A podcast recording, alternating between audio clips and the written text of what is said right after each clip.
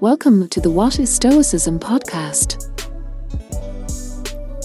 When you hear the name Leonardo da Vinci, the first thing you probably associate with the famous Italian is painting. His masterpieces are some of the best known works of art in history. The Mona Lisa, The Last Supper, and Salvator Mundi, the most expensive painting ever sold, were all produced by the careful strokes of Leonardo's brush. What you might not know, indeed what surprised me, is how many other disciplines he ventured into. In addition to painting, he was also highly skilled in invention, sculpting, architecture, science, music, mathematics, engineering, literature, anatomy, geology, astronomy, botany, writing, history, and cartography. His competence as a polymath has rightly earned him the distinction of genius, but it is his insatiable thirst for the knowledge which resulted in that competence that is truly impressive. In his biography of the Renaissance master, Walter Isaacson describes him as having a curiosity that was pure, personal, and delightfully obsessive. This obsession allowed his many interests to overlap. His research of anatomy and geology would inform his painting, while his love of science and engineering gave him countless ideas for inventions. The endearing thing about Leonardo is that none of his efforts were for fame or fortune, which Isaacson reminds us of throughout his book. Quote, he wanted to accumulate knowledge for its own sake and for his own personal joy, rather than out of a desire to make a public name for himself as a scholar or to be part of the progress of history. One of the four cardinal Stoic virtues is wisdom. In his detailed descriptions of the virtues, Donald Robertson describes Stoic wisdom as the ability which by itself is productive of human happiness, the knowledge of what is good and bad, the knowledge that produces happiness, the disposition by which we judge what is to be done and what is not to be done. Stoic wisdom is also referred to as prudence. In other words, it is wisdom with practical application. It is the ability to discern the appropriate course of action to be taken in a given situation at the appropriate time. Prudence is therefore closely related to the very meaning of the word philosophy love of wisdom. Leonardo da Vinci's attainment of wisdom gave him the happiness that Donald Robertson refers to. At times, he learnt for learning's sake, going down rabbit holes of investigation simply for the joy of discovery. Additionally, the more he learned, the better informed he was to make decisions and the better the results of his endeavours.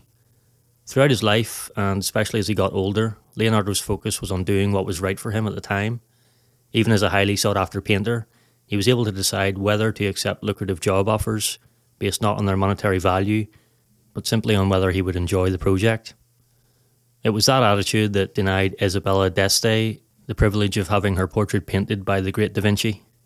A wealthy patron from an esteemed family, she could have rewarded Leonardo handsomely. However, never one to be tied down, he evaded her desperate and relentless pursuit of his talents, preferring to work on other projects. To draw further parallels, as the fervent learner would have done in his geometry studies, with Stoicism, we only have to look at the key aspects of Leonardo's learning process. Here are four of the most important ones. 1. Taking notes. Leonardo always had a notebook to hand and compulsively jotted down theories, reminders, and instructions for himself. These were often accompanied by detailed sketches to add greater perspective to his ideas. Over 7,000 pages of his notes have survived to this day, and they give unrivaled insight into a genius's search for wisdom. In similar fashion, Marcus Aurelius's Meditations are a collection of the Roman emperor's notes that were never intended to be read by anyone other than himself.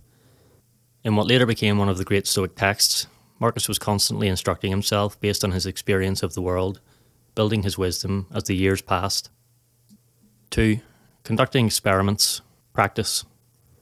Never one to accept common consensus, Leonardo sought deeper meanings by doing his own experiments.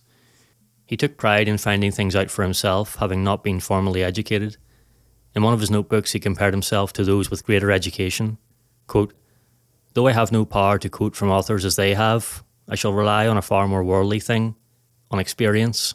End quote. The Stoics experimented too, practicing challenging situations to build resilience for when it would be needed. Seneca's advice to prepare for hardship was to set aside a certain number of days during which you shall be content with the scantiest and cheapest fare, with coarse dress, saying to yourself the while, Is this the condition that I feared? 3. Learning the theory.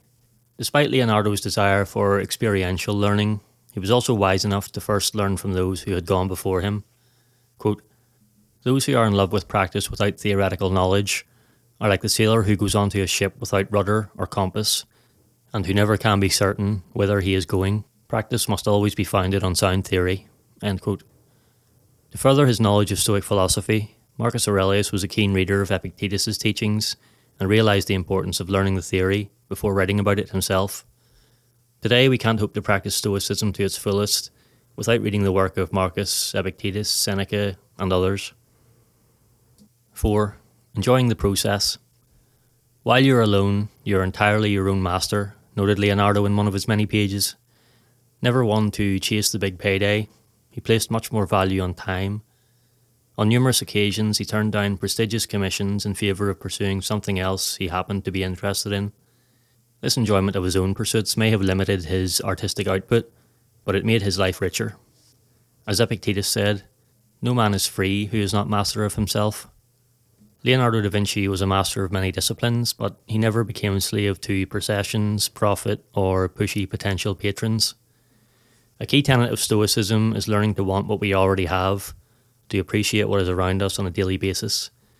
The idea is to alleviate the constant feeling of dissatisfaction that accompanies a desire for more more possessions, more profit, more patrons prepared to pay.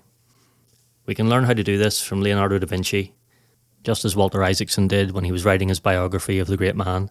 Quote, After immersing myself in Leonardo, I did the best I could to be more observant of phenomena that I used to ignore. But I did learn from Leonardo how a desire to marvel about the world that we encounter each day can make each moment of our lives richer. End quote. Thanks for joining me for this episode of the What is Stoicism podcast. If you'd like to support the show, please consider taking a second to leave a rating and a review. It's a good way to let me know you're getting value from the content, and it helps more people discover the show. I appreciate your support. Thanks so much. Also, if you enjoyed this episode, I recommend checking out the Stoic Handbook podcast by John Brooks. It's one I've been a fan of myself for a while. It has great reviews. John publishes regular episodes that are always filled with practical wisdom, and it's available on all the usual podcast platforms. You can also find it on the web at stoichandbook.buzzsprout.com. Thanks again for listening.